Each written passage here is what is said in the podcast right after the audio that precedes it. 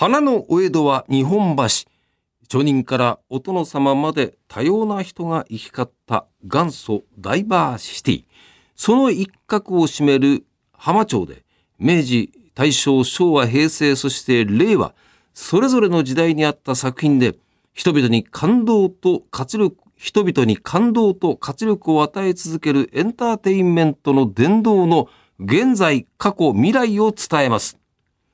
明治座150周年記念番組、作る明治座、喋る明治座。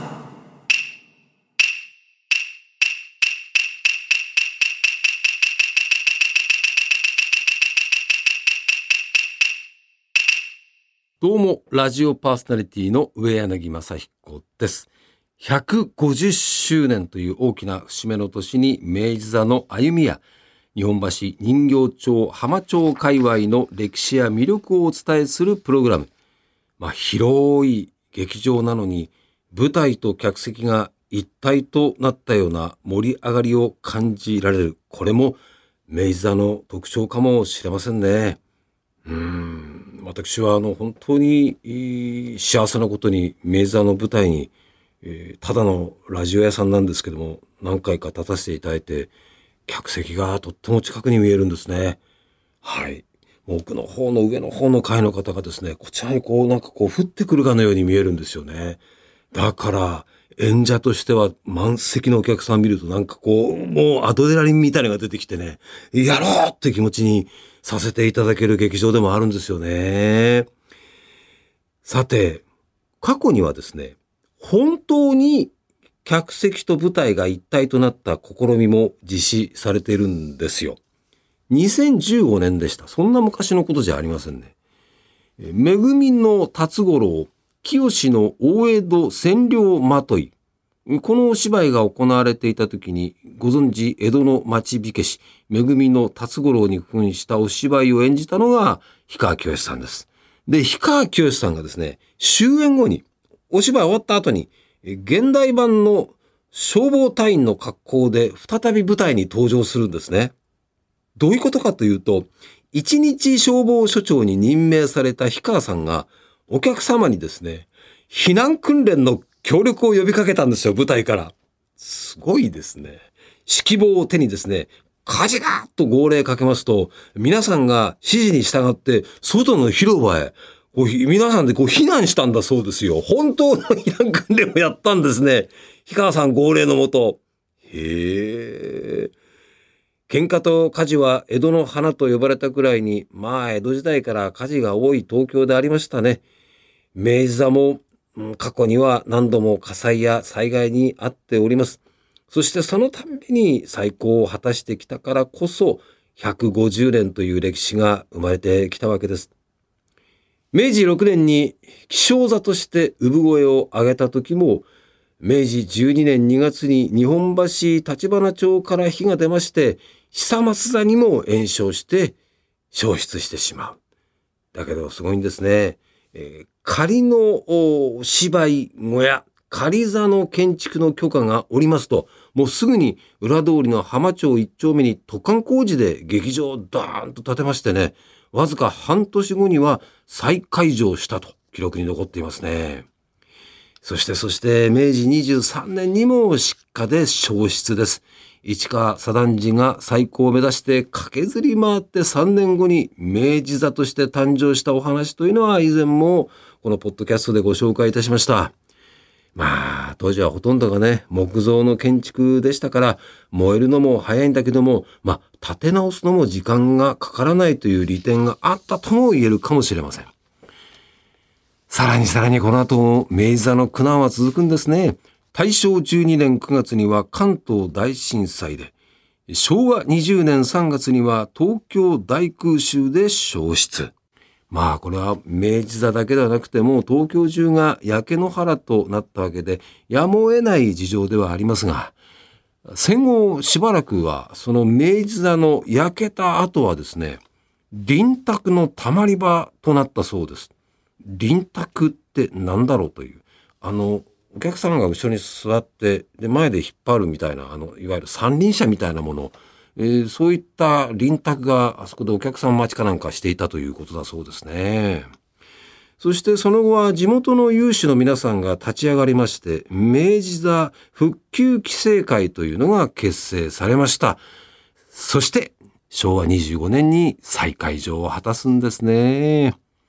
で、これでやれやれと済むかと思いきや今度は昭和32年。まあ余計なことですが私の生まれた年ですよ。深夜2時頃ですよ。私は生まれたのは深夜3時でしたけどね。照明室からなんと火が出てしまいまして、劇場消失という災難にもあっております。ただし、それまでが全焼だったのに対して、この時は耐火建築や防火対策も施してあったということで、まあなんとか半焼で済んだということなんですね。まあこういった様々な辛い経験を生かしまして、1993年に竣工した新明治座。ね。カタカナで新って書いてありますよ。うん。新明治座。浜町センタービルは竹中工務店さんの設計ですね。防災防火に対する設備が充実した最新鋭の劇場に生まれ変わりました。日本で初めての純鉄骨造りの本格的な劇場となった新明治座。特別施設として屋上にヘリポートがあるんですね。そうですか。何か大きな災害等々起こった時には、えー、そういった救援のヘリコプターですとかそういったものが屋上に止まれるようになってるんですね。で、地下には警察や消防との連絡用特別無線装置も設置してあるという。2018年には東京都と中央区による合同総合防災訓練では、明治座の屋上で実際にヘリコプターによります被災者の方々の救出訓練も行われたんだそうですよ。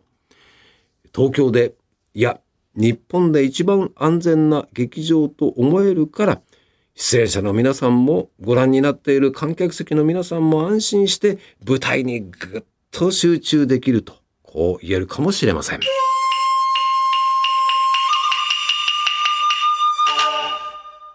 今日は七転び八起きの精神で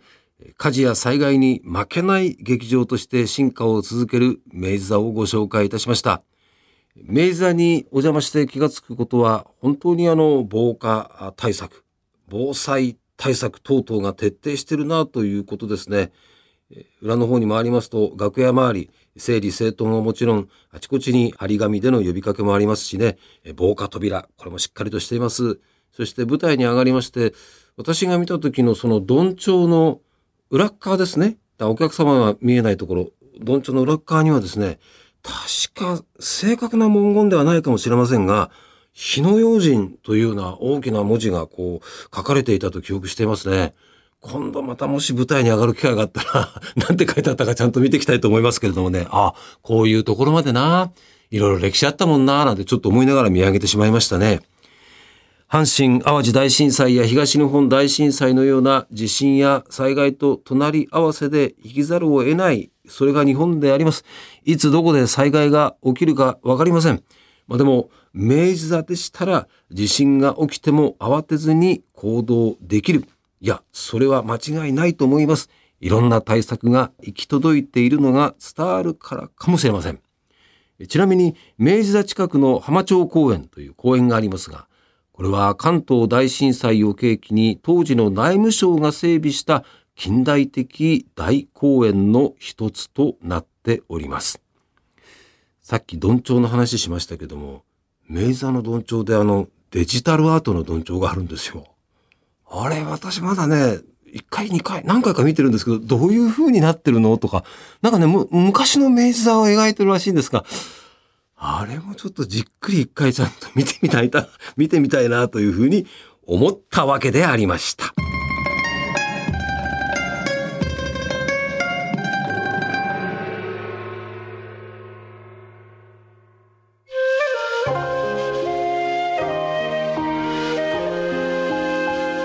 明治座150周年記念番組作る明治座喋る明治座8回にわたりまして明治座の歴史や明治座界隈の話題を紹介してまいりましたがここで一段落いたしまして次回からは実際に明治座さんにお邪魔してさらに詳しくその設備や舞台裏などをご紹介しようと考えておりますよ。はい。花道。回り舞台。回り舞台の下とかどうなってんでしょうね。競り。競り。下で乗るとこどうなってんでしょう。あと宙乗りの設備がありますよね、宙乗り。あとはあのデジタルアートのどんちょう。近くで見てみたい。なんか150年前のいわゆる気象座と言われてる時代のあの界隈の絵なんですけど、それがね、デジタルアートですから動くんですよ。どうなってんだろう、あれ。見てみたい。ということで、知られざる明治座の中ということで、え、警備の方、社員の方にはとご説明申し上げて潜入したいと思いますね。